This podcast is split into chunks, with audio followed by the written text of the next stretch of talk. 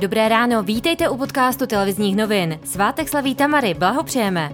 Čeká nás krásný polojasný den. Teploty se mohou vyšplhat až ke 25 stupňům, na horách bude okolo 17.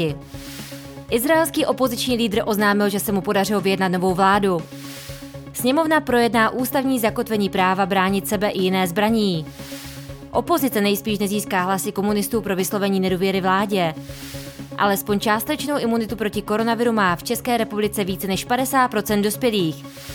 Už dnes v 19.15 se český národní tým utká na mistrovství světa v Rize s Finskem. Průzkum ukázal, že dvě pětiny dětí v Česku mezi 11 až 15 lety mají málo spánku. Podle odborníků spí méně než je v jejich věku třeba, a to hlavně ve všední dny. Přitom právě nedostatek spánku může mít vliv na vznik nadváhy a psychické problémy. Děti v tomto věku spí v průměru asi 8 hodin. U dětí ve věku od 6 do 12 let se doporučuje spát 9 až 12 hodin denně a pro teenagery 8 až 10 hodin. Z nedostatku spánku se u dětí může objevit i tzv. sociální jetlag, který je spojený s aktivitami, kterými odkládáme právě doporučení doporučenou dobu spánku. U dětí to může být třeba hraní her na počítači, sledování sociálních sítí, případně filmů. Odborníci radí, aby děti usínaly i vstávaly ideálně ve stejnou dobu.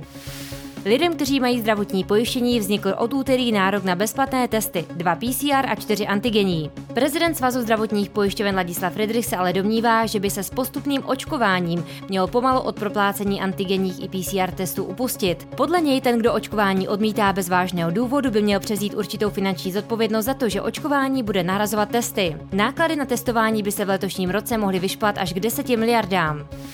Vypadá to, že zima konečně skončila a čekají nás už jen příjemné jarní až letní teploty a slunečná obloha. Počasí tak přeje letos hlavně vodákům. České řeky jsou na tom se splavností nejlépe za posledních 8 let. Voda teče na celém území Česka, průtoky jsou nadprůměrné a to až o 135%. Se suchem se na řekách nesetkáme. Sledujte také naše online zpravodajství TN Live na webu TNCZ.